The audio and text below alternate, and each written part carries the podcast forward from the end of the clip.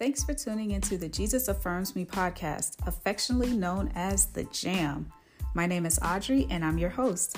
I invite you to click the subscribe button if you haven't already done so, do it now. And also follow the Jesus Affirms Me page on Instagram at Jesus Affirms Me. I can't wait to connect with you. Welcome, enjoy the show, and remember that Jesus loves you.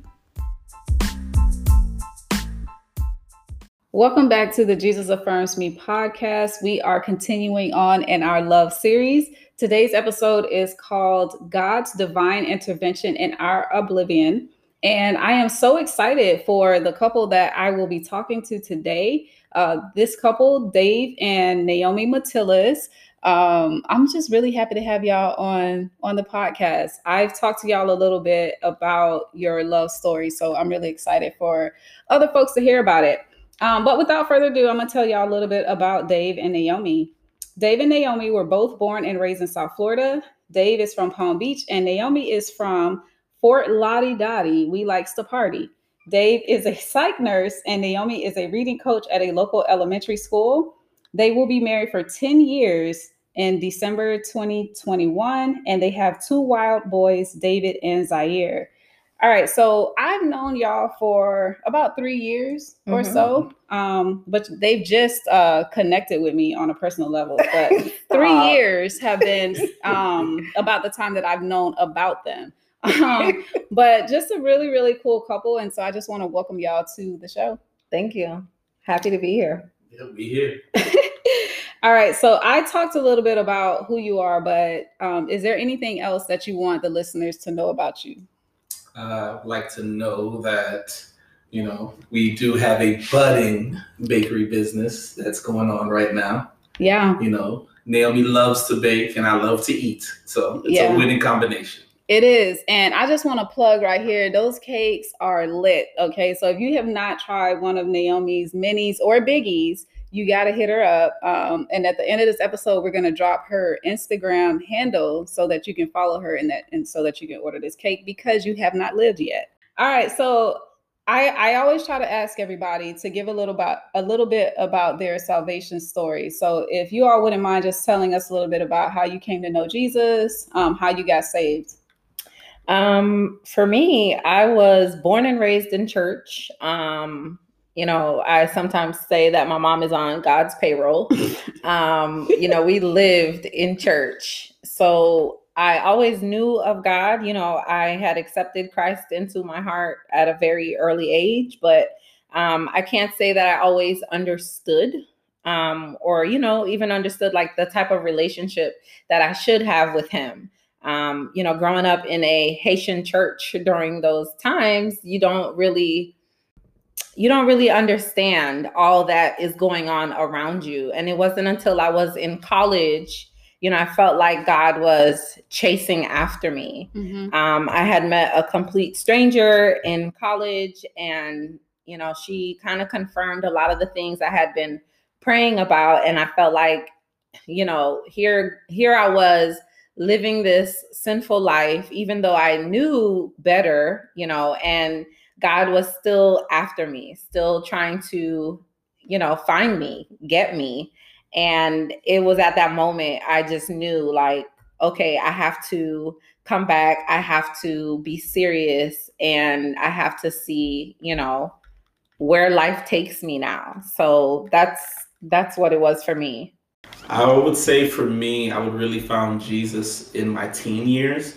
Just like Naomi, I was like born, bred, raised in the church from day one, but I really didn't have like the understanding. It wasn't really until my teenage years, me going through adversity of, you know, getting hurt while playing sports, and sports was everything to me. I really got to see who God was. To me, during my lowest point where I really felt that sports identified me, I really found my identity in Christ and realized how God has always been there for me. So that's when I say like I really like connected and, you know, accepted Jesus as my personal savior.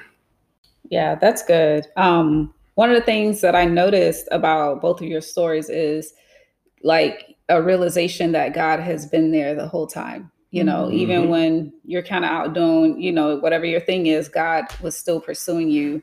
And it took just coming to that realization for you to settle in and be like, okay, you know, this is the life I want to live. So thank you both for sharing that. And so without further ado, we're just going to jump into these questions because I know the folks are eager to hear what y'all about to say about this stuff because I am eager to hear it.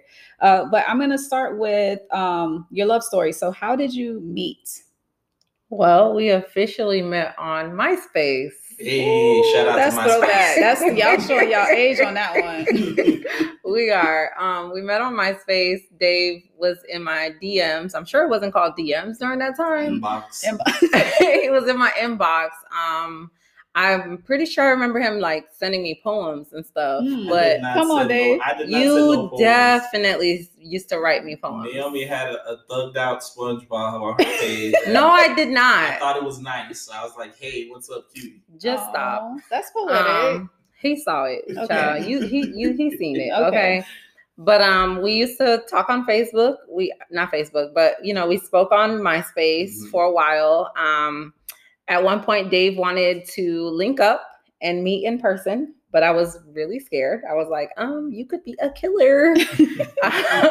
So we kind of, stopped talking. And a couple months later, mutual friends of ours that we did not know about set us up on a blind date. Mm-hmm. So I get there. I was living in Broward County at the time, 954, and I get there. And Dave walks in and I'm looking like, oh my gosh, this is awkward. Like, I know you already. We've been pictures. Yeah, from pictures. Yeah. We had been talking on MySpace. Yeah, we were talking on MySpace for like a good 4 months. Wow. And then here it goes, two of our friends thinking of how we would make a good pairing and, linking us, not even knowing that, we've been conversating for like 4 months prior. Wow.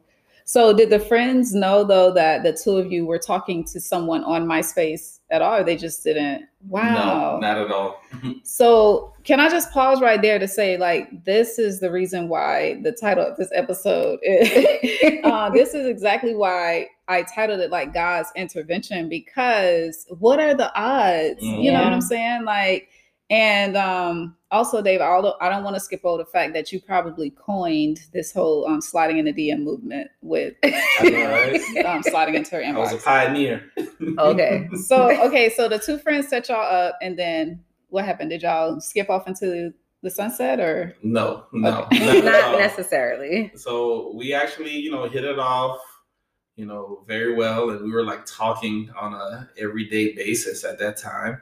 And then I did the cardinal offense of, telling Naomi and showing Naomi that I like her. Mm-hmm. And then from that point, she ghosted me. She ghosted you. And that was before ghosting was even a thing, sis. Sorry. Mm-hmm.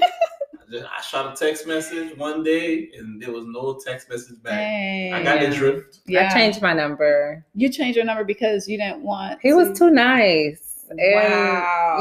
During that time, I was very young and dumb. You didn't even know me. Okay. Well, in that moment, you were too nice. Okay. And I was out here thugging. Right. No, you weren't out here thugging. I'm sorry. No. Nah.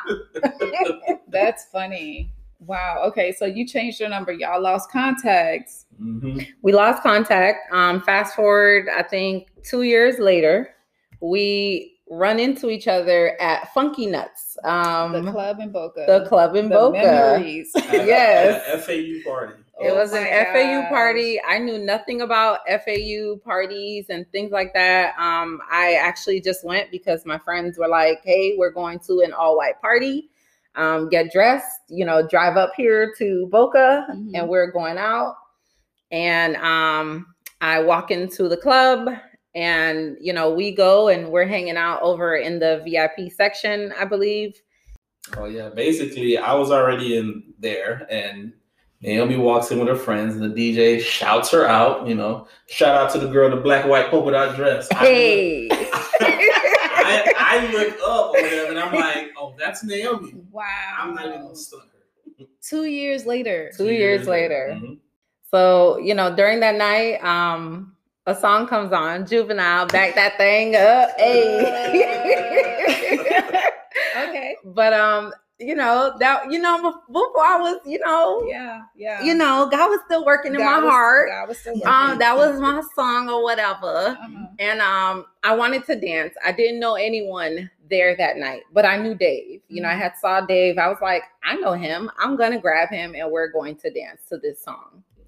He literally pulled me straight onto the dance floor, grabbed my shirt and dragged me to the dance floor. Everyone was looking like, oh, what's about to go on here? Right. What's going on? Yeah. So we connected. We exchanged numbers. We talked. We started talking again. I was this time on Facebook. Okay. Yeah. I was living in Orlando. I was attending UCF during that time. So, you know, we were talking back and forth. I was on and off with my ex at the time. Mm-hmm. And I ghosted him again. Yeah, so she ghosted me a second time, y'all. Listen, Dave, let's give you your flowers now, my dude, because you done been ghosted twice. 2 times. Okay. Back to back. Mm-hmm. Yeah, okay. So I just, you know, Facebook used to have the friend recommendations in the corner, and I just woke up one day and seen that I wasn't somebody's friend anymore. So Facebook recommended you as a friend. So you're like, did she unfriend you? Yes. Wow. I seen it was her and this so-called ex that she was complaining to me about the whole time that we were talking during those times. Yeah. So, you know, I got the drift. I was like, all right, cool. You're not feeling me, you know, and just kept it at that, kept it trucking, you know. Then another 2 years passed. Another 2 years. Yes. Another 2 years passed. This time I was definitely in a different place in my life and in my walk with Christ. Mm-hmm. You know, something had changed. I knew that the way I was living was not right. Mm-hmm. You know, I wanted to get closer to God. I wanted to hear God. And I wanted to just be with somebody that was equally yoked for me. You know, I always knew right from wrong, you know, and the relationship that I was in during that time, you know, like I would feel a lot of guilt because, you know, I knew that I wasn't living right. Yeah. And, you know, I remember being at work one day and just out of nowhere thinking about Dave randomly. Yeah. I had not talked to him in 2 years. You know, I ghosted him, you know, for the second time. And here I was at work. I was working at Walmart and he just literally dropped in my mind. So I go on Facebook. I look him up. I found him and I sent him a message and I was like, hey, stranger. You see how she did? Listen, it's either hey, stranger or hey, big head. Like, one of the two, you know. Okay. When she sent me this message, I was like, clearly she don't like me. Yeah. I done got tried twice, you know. I had a decision to make whether to like come for her neck. Mm. But to me, it didn't even like, I didn't have any like animosity to her or anything like that. Yeah. So it was just like, hey, what's up or whatever. I was just thinking it was purely platonic, basically. Plus at that time, I was actually talking to somebody who I thought could be like a serious contender. Yeah. Okay. So then, so she hit you up and then I guess what shifted for y'all to then start like dating or courtship? Like, I guess my question ultimately is to you, Dave, like, how did you then trust her enough to be like, I'm going to date this girl for real? Well, you know, at that point in my life, you know, we were completely different people and you know, I was at a point where I was really like putting my trust into God and I wanted God to kind of direct my decisions because every time I made decisions, they always blew up in my face. Yeah. So because I was like had much more of a serious approach, you know, I was praying on, you know, whatever the situation was going to be. And all in the meanwhile, you know, it was about anybody, you know, and then Naomi kind of came into the picture and then we were talking. It was just like every once in a while, like I said, it was nothing to me at the time. But then as time went on or whatever, I just found that we were talking more and more to the point it came to every day we were talking. Yeah. So from there, I remember as that was kind of going on, the girl who I thought was like, you know, a possible or whatever, you know, she almost naturally started pulling away, and it wasn't from anything that I was doing. You know, I honestly think it was just kind of like God pushing her back or whatever, mm-hmm. you know, and bringing Naomi, I guess, up to the forefront. Won't he do it? Yes, he will. Won't he do it? Said he will. It got to the point that I was so like not even trying to jump to conclusions. I was like one night talking to her. I was like, yo, do you like me? Like, and I was like, duh. Like, guys don't be getting it though, sis. Sometimes you gotta just pray for them and write a letter. I got you. You're right. Yeah. You have shown me through actions, right, in history that, hey man, you're not feeling me. Yeah. You know what I'm saying? So I wasn't even thinking in that line or heading into that direction or whatever. Yeah. But when I asked her that night and she was like, yes, I had to kind of like confront my feelings. And I asked myself, I'm like, man, you know, do I like Naomi? And then I realized that I felt the same way that I did from the first time we were talking at that time, 5 years ago. Wow. Yeah. You know, and I was like, man, I think I do like her. Yeah. Yeah, I do like her. This is legit like a movie script. Y'all need to put this on paper and sell it to somebody. Tyler Perry, maybe not. Okay. They have them bad wigs. Ooh, Tyler, I hope you don't listen to this episode. All right. So once y'all decided, okay, this is what it is, we're going to move forward. What then was your courtship like? Well, yeah, go ahead. We dated for about 4 months, right? Yeah. Yeah, we dated for 4 months. And, you know, during that time, I remember praying like every night, just, you know, God, please don't let me, you know, make a decision on my own, you know, because of what I want. But let this be something that, you know, it's what you want. I remember I had a list in my Bible of what I wanted in a husband. And I would pray that God also make me, you know, a good wife as well.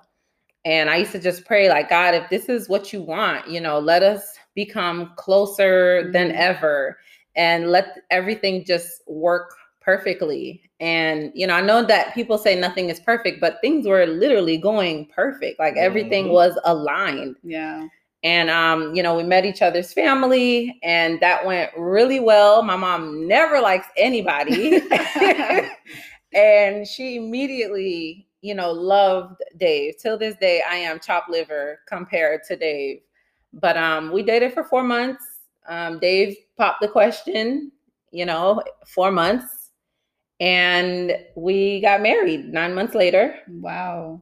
Yeah, all within the same year. All within the same. You know what, though? I just want to pause right there. And I want to say, you know, for people listening and being like, you know, 4 months, I just want to make sure that everybody listens to everything else y'all just said. Because this whole like process was a good 5 years. So then those 4 months, at this point, it's like 5 years and 4 months later, we got engaged.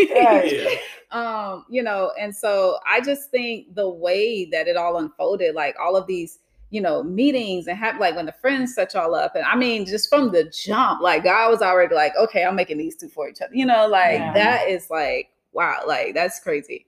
And it's also like a real life fairy tale almost because, you know, I haven't heard of stories like that. Like a lot of times you hear people say, you know, I met this person, you know, X amount of years ago and never thought anything of it. And then, you know, a few years later we met and now we're married, but with y'all, it was like, you know, MySpace, Facebook. I mean, like all of the social media things, like another 2 years, y'all be like, so then on Instagram, but no, that's cool. All right. So what role, like, I feel like we've kind of alluded to it, but just for clarity's sake, if you would say, I guess the role that Jesus played in, you know, orchestrating your relationship, what role do you think he played in that? I mean, I think that, you know, Jesus was intertwined into everything just because those first 2 times that we had those like interactions and we were talking to each other, like, you know, we weren't the people we were when we finally got together. And honestly, if we would have got together during those times, like where we were at just in, you know, our Christian walk and even just as a human being, and stuff, like it would have never worked. We wouldn't have been here. We were not mature enough. our faith wasn't, sold in. That's it was some puppy faith, basically. Yeah. Wow. You know what I'm saying? So, I think that God kind of saved us from each other, for each other, in order for us to, get that timing, that God timing, basically, for us to be together. Yeah, definitely. No, that's good. The God saved us from each other, for each other. That needs to be added to an extra book in the Bible. We'll just put, right after Revelations, we'll do Matillas 36:1, and it will say, God saved us from each other, for each other. Wow. Woo, we could just end right there at this point. What more is there to say? Okay. So based on what you said, can you talk then a little bit about what dating was like prior to you two coming together? And that'll just lead me into another question that I have for you, but just to give the listeners an idea of kind of where you were, I guess, spiritually in your dating before, the last time y'all came together and okay, this is it. Well, for me, I was definitely, one of those hot and cold Christians. I was definitely lost in the world. Just not being salt and light in any of my relationships.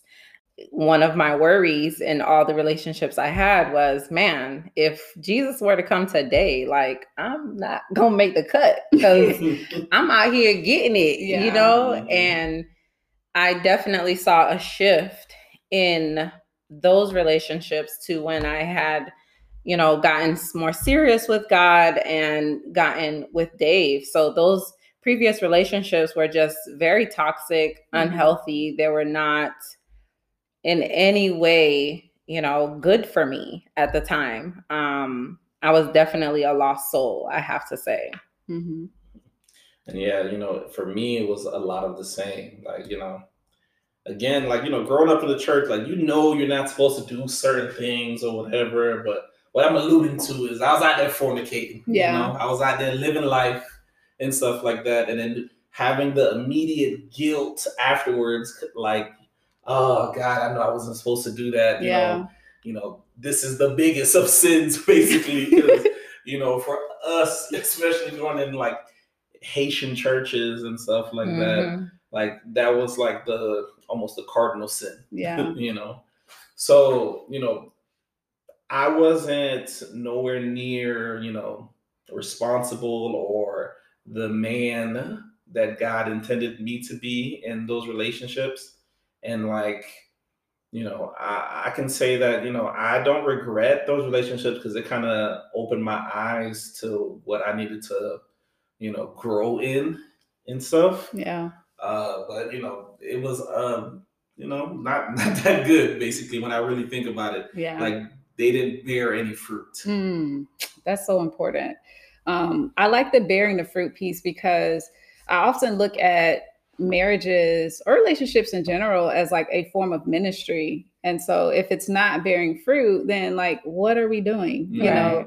And however that ministry looks, whether it's ministering to maybe other couples, other people that have some relationship goals, whether it's ministry to your children that are watching, how y'all interact with each other, whatever that is. But in whatever the case, if it's not bearing fruit, then what's the issue? Something's wrong. Right. With that being said, I want to transition into a question about just remaining sexually pure while the two of you were courting. And I don't think we mentioned it on this podcast, but in my conversations with y'all did mention that was something that you two did. And I think it's important because talking about where you were prior to the two of you coming together, just how you weren't spiritually there. But then I think, talking about this shows okay, y'all were serious about what you were doing when the two of you came together. Mm-hmm. So, if you could just offer maybe some practical examples for people for how to fight temptation in an effort to remain pure throughout their courtship. Yeah, that is very hard. When you're trying to live right, and do what's right in God's eyes, it is very hard. Temptation is difficult. And for us, because we had delved into that world already. You know, we knew what it was, you know. But we wanted to do the right thing. Okay. And, you know, I think it was so important that when we started dating and got serious, you know, I told Dave, I said, listen, like, I'm trying to do it right. I'm trying to abstain until I get married. You know, how do you feel about that? Can you respect that? And thank God, you know, because he has the same values, he was down for that. And so we spoke with one another about that, and we decided not to hang out by ourselves, you know. So if I went over to his mom's house, you know, like, we wouldn't be in the room hanging out by ourselves. We wouldn't be laying down in the bed, you know, alone. We tried to hang out with others around us, or, you know, during what adults would call like respectable times of the day. Yeah. It was hard. Like, temptation is just going to be there. It's not something you can avoid. It's something that you're going to have to deal with. And, you know, just like Nam was saying, like, you know, we knew what it was from before and stuff like that. And it's like, when you know, do get serious, because a lot of times people will say certain things. Because I've had, you know, girls that I've talked to in the past or whatever, when I was like out there in the world, basically. And they would say like, yeah, I want to wait or whatever. And in my mind, I was like, okay, we'll see. Yeah. You know what I'm saying? Because people like to say things because it sounds good. Yeah. When it's time to live it out, it's a different story. But when Naomi was telling me that or whatever, I was like, you know, yeah, that's not no problem. Like, you know, it's no big deal, basically. And while Naomi was being serious, you know, looking for a potential relationship, she would say that to everyone that she's talking to. And it would weed out, you know, certain people that was just like, oh, I ain't trying to be like that. I'm not trying to do that or whatever. But, you know, everything with us, because we were on the same, we wanted the same things. Like, any times that we struggled and stuff, you know, so somebody has to be the hero, basically, you know. So we were able to kind of keep each other accountable. Okay, that's good. I like what you said about y'all being on the same wavelength, because it just falls into the same category of just being equally yoked, right? Mm-hmm. Like, both of y'all gotta be like the same mentally, like, you know, trying to achieve the same goal. Otherwise, you know, temptation and flesh takes over, and you'd be like, all right, well, you know, God, you're gonna forgive me, right? Right. But what would you say to people who are like, but y'all courted for 4 months and that was it? So we had that for over a year. It was 4 months until I proposed. Gotcha. Okay. You know what I'm saying? And then I had all this time after proposing, I think it probably made it harder. Yeah. Just because it's like, okay, I know I'm gonna get married to her. Right. You know? And then you have like these kind of justifications that pop into your mind of like, oh, let me just see and find out or whatever. Like, I'm getting married, you know, you want to try out the car before you buy it and stuff like that. And that was hard because a lot of people, I remember when I would talk to like my friends around that time, they'd be like, girl, how is the girl? And I'd be like, well, I don't know. Mm-hmm. You know, like, we are waiting until marriage. And they literally thought I was crazy. Yeah. And would say like, girl, you gotta test drive the car. Test driving. You know, but I just felt like, you know, God knows my desires. He knows what will please me. And I have to trust him with this part. Mm-hmm. You know, I have to honor what he's telling me to do and just wait and trust that whether I know what it's like or not, you know, he's going to make sure that I am satisfied and I'm okay. Mm-hmm. Faith. Yeah. You know, a lot of times people think that faith is just, you know, saying that you believe in Jesus, but it's putting, you know, everything in his hands, even something like that that's like near and dear to your heart. Because, you know, it's a big part of a relationship, of a marriage and stuff like that. You know, this is your partner and everything. And the days that we live in now, conventional thinking would say to try it out and stuff like that. Yeah. But, you know, I can see how, you know, God intended us not to do that, to further complicate things, you know, because you don't want, you know, all these, you know, thoughts and comparisons or like these spirits, basically, you know, getting into the way. Soul ties. Yeah. getting into the way of like what's really for you. You know, if God says it's for you in every way. Period. Yeah. Come on with the ministry. Okay. Thank ministry. You for the period. All right. So what would you say could or might be the biggest misconception about marriage? Folk think it's sweet. It's not sweet. Well, it's not always sweet. Okay. You know? I think it's a breeze. Yeah. It's not always a walk in the park, rainbows and gumdrops. You know, it's a beautiful thing. Yes. But it takes so much work when you don't want to work, you know, talking when you don't want to talk. Yeah. Yeah. I would say like, it's something that it is beautiful because the more you put into it, the more you get out of it. A lot of times people just kind of look at the end result and they don't realize all the ingredients that it took to get there. They don't understand the cooking process, the getting out of your own way and really having to be kind of like held accountable for like what you do.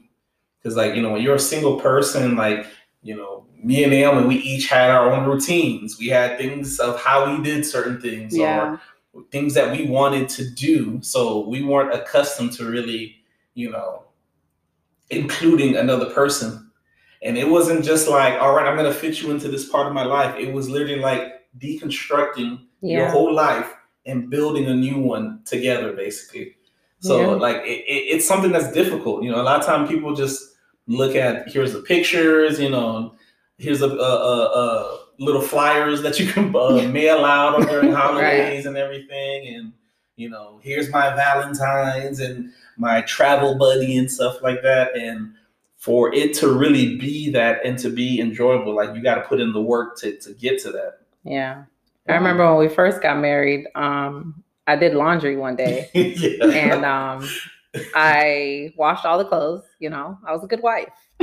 And Dave comes home and his clothes are on his side of the bed naturally because I'm just like, okay, well, that's your clothes. Right. You know, I'm going to take care of my clothes. And he was like, why didn't you fold my clothes? And I'm like, bro, that's for you. You know, but I had to understand like. She had a whole moment. She's like, oh, wait. Yeah. I'm married. Yeah. Oh, I guess I can. Fold your clothes. Right. And it's not even like that I wanted to fold his clothes, but you know, in that moment it was like, okay, I am not a single woman anymore. You know, like what I'm accustomed of doing before as a single person, like I have to change now and think as a married person, you know, and see what my husband might need me to do and, you know, other things that I might have to do now that I was not used to doing. So it's been 10 years or, you know, going on 10 years. Would you say that you still struggle sometimes with those things? Like obviously you haven't been a single woman for like almost a decade, but do you feel like you still struggle sometimes with like, you know, I'm just going to fold up my clothes. I mean, other than like, if you just mad at him, be like, you folding up your own clothes, bro. But like, you know, do you still, or if you don't still struggle with it, how long would you say it kind of took you to adjust, or are you in a constant state of adjusting? Sister girl, I've been married for almost 10 years and I'm still struggling. Okay. I think that's so important to know, especially for like maybe newlyweds, you know, that want to do like, they want to get it now. Like we live in a society where I want to understand this quickly. I want to be good at this right now. Like I want to attain this perfection. Yeah. But I think it's good for you to say like, you know what, it's been almost 10 years and I'm still struggling. You know, it's a constant state of like, you know, fixing stuff, finding myself, whatever. They've got a basket of clothes that I washed in the room right now. Okay. It's still a struggle. Well, I mean, I think it's, you know, a lot of time people are looking for perfection, you know, especially like in relationships and like, you know, relationship goals and stuff like that. Hashtag. Okay. Cause I'll be the first one to be like, hashtag. Yeah. But you know, perfection is imperfection. You know, and I think that's what kind of like makes marriage fun. Like, you know, it's been about 10 years and stuff, and I'm still like learning you know, Naomi and the things that, you know, she likes and the person that she's kind of growing into and stuff like that. And like, I feel that, you know, our marriage has kind of like pushed us, you know, to grow and to like stretch out and, you know, just experience so many more different things. So it's just it's a constant kind of work. It's not necessarily a physical work all the time, like folding clothes or anything like that, but more of a internal work of like consistently like working on yourself, which is like the hardest thing. Yeah. You know, because when you're, you know, when I was single, you know, I'm thinking that, you know, I'm good, man. I'm a catch, you know, like, you know, everything I do is good and stuff like that. And then you get married and it shines a light on your imperfections. Yeah, and a magnifying glass of like, oh, nah, this isn't good. Yeah, like, yeah. You can't be doing this type of stuff. Like, you know, the way that how you was moving, like, that's not the right way to do that. Right. So, you know? What has God shown you about yourself in marriage? So you were kind of getting into it a little bit about marriage being a mirror and showing you, you know, what your shortcomings or your fallings, but specifically, you know, is there something in particular that being married has shown you about yourself? Well, I could probably start off. Like, I think marriage shows like how almost inherently selfish people are. Wow. You know, okay. So like you really have to, you know, kind of like sacrifice, you know, your pride, your ego, you know, yourself in a sense. And it sounds crazy. It sounds scary. You know, I think it falls into the same like category of like, you know, submitting and stuff like that. And for me, I feel that submitting is not just for like the woman, the guy has to submit to. The guy has to submit to God, and that submission is what's supposed to show the wife how to submit, basically. Yeah, you know, and it's just so amazing. Of like, you know, I almost say it's therapeutic, almost, just because it really just shows you, you know, your flaws and stuff like that. Yeah, and then you start thinking like, man, this person still loves me, and I'm like all jacked up and stuff like that. And it just makes you go into like gratitude. Yeah, you know? Definitely. I've learned for me, you know, that I'm very selfish. Mm-hmm. So like Dave was saying, you know, it's hard because you're constantly thinking about yourself, you know, and now you have to think of someone else. And I struggle in that area of wanting to appease myself, what's going to work for me, you know, and it doesn't work that way in marriage. You have to, there's give and take. And I am learning that it cannot always be about me. Mm-hmm. It is not the Naomi show. Mm. And I have to give up that kingdom self mentality sometimes. Wow. That's good. What you highlighted, Dave, was how, you know, Naomi is able to see you and like your flaws and alls and how messed up you are and still loving you through that. And I think that this is a good pivot into the gospel because it really pretty much mimics, you know, how God sees us, right? Like he sees our flaws and just our shortcomings and just how messed up we are because the Bible says that God knows our heart, like, which is inherently wicked is what the Bible says. And he still sent his son to die. Knowing that we would like fall short consistently and constantly. Right. And I think that that's the beautiful thing about marriage is it mirrors that same type of relationship. Mm-hmm. And I think if anything, you know, when you can see, like when you can look at your wife, you look at your husband and be like, you still love me even through all of this. Like it just points us back to Jesus to say like, you still love me through all of this, you know, because sometimes in relationships, you know, depending on how deep you go, and I would hope in marriage, you go really deep, but sometimes relationships can be, you know, to a certain extent, very surface level. Mm-hmm. But, you know, intimacy with Jesus, like, goes way beyond that. And he still says, like, you know, I died for you and my blood covers your sins and I welcome you in this. Like, oh, listen, I'm going to keep it moving because... I hear the word. Come on, listen. Give me a King James Bible now, okay? Because I want the one that say Holy Ghost and not Holy Spirit. All right, can you stop? All right, man, this is so good. This is so good. All right, so I want to transition into y'all giving some advice. because y'all 10 years in and folks need to hear, you know, whatever y'all got to say. Okay. And so the first piece of advice that I would like each of you to offer to couples who are still pretty early in their marriages and are, you know, maybe starting to realize just how tough it is. It's not always sunshine and rainbows. And, you know, this, you got to wake up to this person every day, you know, right. What piece of advice can you give to someone or a couple who may be struggling through, you know, those first couple of years, the woes, you know?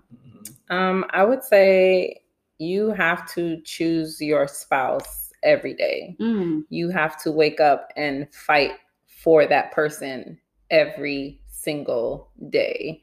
It will not always be easy, but when you do that, I feel like, you know, it just gets you guys to where you need to be. It gets you to that closer place. You know, when you stop fighting, that's a dangerous place to be. Another thing is just be transparent. Be transparent with your spouse in how you're feeling, where your heart is. You know, Dave is one of my best friends. Mm-hmm. I will send Dave to the store and call him immediately and be like, "Do you miss me?" We talk all the time. Facts. And he knows me better than I know myself. A lot of times, like, I won't even know what to say about myself. And he can tell me, you know, what I might be thinking or how I might be feeling, just because, you know, he, you know, who else better to know you than the person who's laying next to you every day, living with you and every day. So be real, be transparent. If there's something that you're going through, something you need them to understand, just, you know, you have to trust that you can go to them and that is a safe place. Mm-hmm. Yeah, I would say the same thing. Like, you have to go deep, you know, you can't be afraid of coming across a certain type of way. You know, you can't be scared to show, you know, your emotion or how you're feeling about something. Mm. A lot of times, you know, we feel a certain type of way and we react, you know, completely different than what we're actually feeling. Yeah. And we do that because we're scared to really like open up to that person. You know, it's almost like I don't want to be vulnerable. So you have to constantly, you know, open up and have yourself vulnerable. And then I would also just say, like, you know, you got to be willing to compromise, you know, willing to work. That's good. You know, willing to, you know, admit when you messed up. Like, you know, like, if you can recognize that you messed up and then are able to try to like work towards like some type of a solution, I think that, you know, that's a recipe to win. Yeah. Yeah. Know? Because a lot of people, you know, they don't even want to acknowledge that they messed up, or, you know, they could have been right initially, but then how they deliver it, you know, me yelling at a person and stuff like that because they're in the wrong puts me in the wrong. Yeah. So, you know, you got to be just willing to, you know, to work. Yeah. And be willing to unlearn the things that you've seen in the past, because just because you've seen it and you've seen other people live through that, you've seen your parents live through it, it doesn't make it right. Yeah. You know, so be willing to let go of what you've seen in the past and be open to what's going to work for you and your mate. Mm-hmm. Yeah. Yeah. And then I'm not married, but I would like to offer, you know, a nugget. And really just sitting here with you all and just hearing this stuff is what really made me think about this. But just be in community with like people that are in healthy marriages, you know, people who will, you know, tell you the uglies about the marriage, will also, you know, highlight the good stuff about marriage. But, you know, people that are going to be transparent, like sit under these people. Like if you're a new couple, or if you desire to be married, you know, because I just feel like there's so much wisdom that can be, you know, gained from just listening to folks' stories and, you know, allowing people to invite you in, you know, into their homes for dinner or whatever. So you could just see like their real raw life, you know. Mm-hmm. And so that's the piece of advice that I would give. Okay. Yeah, definitely. That's good advice. Great Listen, advice. I'm out here. Okay. So, all right. So another piece of advice that I would like for you all to offer is How can you keep the marriage hot? Like, you know, like I'm assuming, like, you know, after the whole quote unquote honeymoon stage ends, you know, you got to start being real creative about like, okay, like what is our date night going to look like? We going to go eat again? Like, what are we, you know, what are we going to do to like, keep it like spicy? You know, what's some advice for that? I mean, I would say, you know, just learning, you know, your spouse. You know, I think that's what helps, like, just, you know, kind of keep that engagement in. Like, when you really learn a person, you figure out their likes, their dislikes, you know, and let's say what they aspire, you know, to do, you know, and just kind of like to help push them out of their comfort zones. Yeah. You know, because a lot of times, you know, people would think that, you know, I don't want to do this, or I can never do this. And you just got to just, you know, just push the envelope, you know, let's go ahead and try it, you know? Okay. That's good. And definitely making time for, you know, date nights. Yeah. Before the pandemic, we probably used to go out maybe every other week, or, you know, at least a couple times a month. Yeah. All these kids now, you know. You know, Dave has these kids who live here, you know, and so that's definitely important, you know, before the kids came, you know, of course, after God, you know, but before the kids, my husband, you know, was there. That's first. Yeah. So even after the kids, like that has to be priority, period. Okay. That's good. I'm glad that y'all brought up all of these kids. They have two beautiful sons. But you Dave know, has two kids. Yeah, that's a lot of children. Okay. What advice then can you give to married folks that are juggling children? Like, how do you, you know, manage that and still, you know, just have like a healthy, balanced marriage? I mean, I would say, that. You know, you have to kind of like make that time, basically. Yeah. You know, there's different aspects to a person, whether it's, you know, maybe your wife might need some alone time, you know, and you kind of give a break to like reset and recharge and stuff like that. Yeah, because my battery be running low. Or it can just be, you know, finding, you know, in every moment or second and stuff like that, you know, chances to, you know, to flirt, to show the interest and stuff like that. It doesn't have to be this whole planned occasion or anything like that. Yeah. It can just be, you know, a little teasing and stuff like that. Or, you know, while you're getting ready to, you know, get ready for work and stuff like that. Hey, babe, you looking good, man. What's going on, man? You see it. Oh, my gosh. You know, stuff like that. We see it, sis. Okay, that's good. That's good. All right, y'all. So we are winding down in our episode. But before I let y'all go, I do like to ask all of the guests that comes on the show, how is or has God affirmed you? This could be an affirmation for you individually or in your marriage. Just, you know, how has God affirmed you? For me, I think both individually and in my marriage is just, God has always just guided me through life. I can definitely say that I feel him moving me through life, guiding me through life, and he has not been wrong. When I follow the path that he sets before me, it's just been perfect, if I can say that. You know, nothing in life is perfect, but when we trust God to lead us, to guide us, it does make things perfect. I mean, I would say that Jesus affirms me, you know, like in my marriage and through my marriage into my individual life.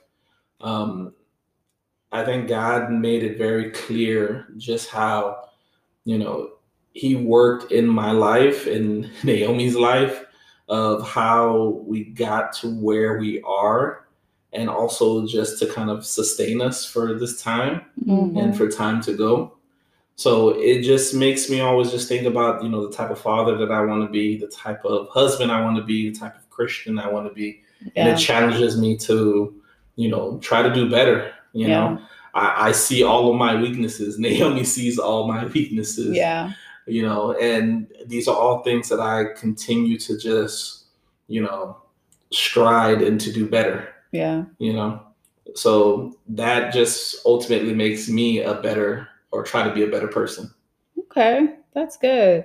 Man, thank y'all so much for sharing this. I really enjoyed hearing y'all's story again. Thank you for having us.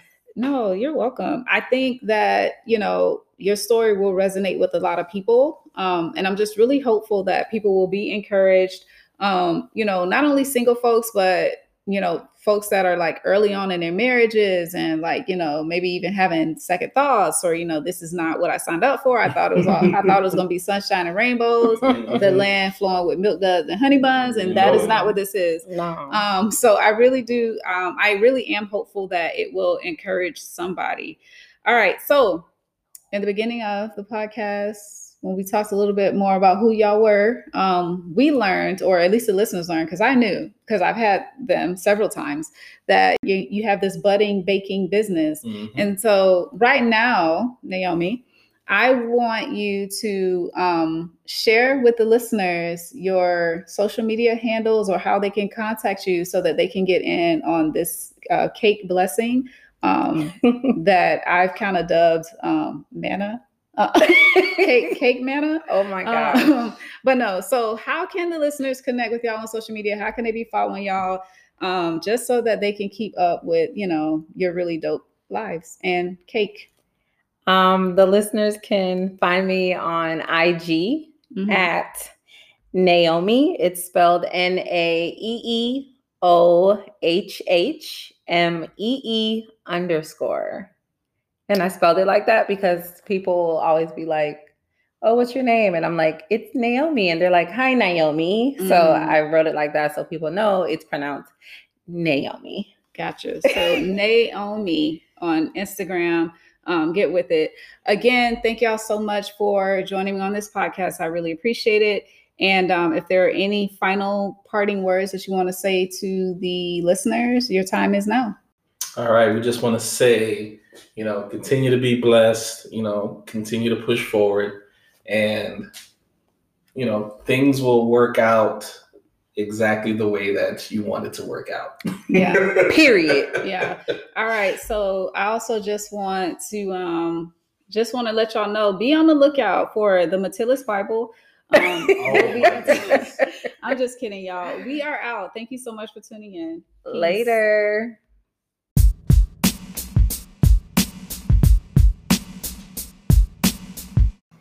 Thanks so much for tuning into the Jam podcast. How did you enjoy this episode? Be sure to let me know on the Jesus Affirms Me Instagram page at Jesus Affirms Me. Thanks again to Dave and Naomi for dropping in and dropping gems, y'all. God's intentionality is so evident in their love story. And guess what? God is and will be intentional in yours too. And that's on period, okay? In the words of my sister Naomi, but trust God and actively wait for whatever it is you are praying for. I believe that He will do it. With that being said, though, this episode wraps up our love series, but stay tuned for what's to come on the Jesus Affirms Me podcast. And as always, y'all, until we meet, y'all be good.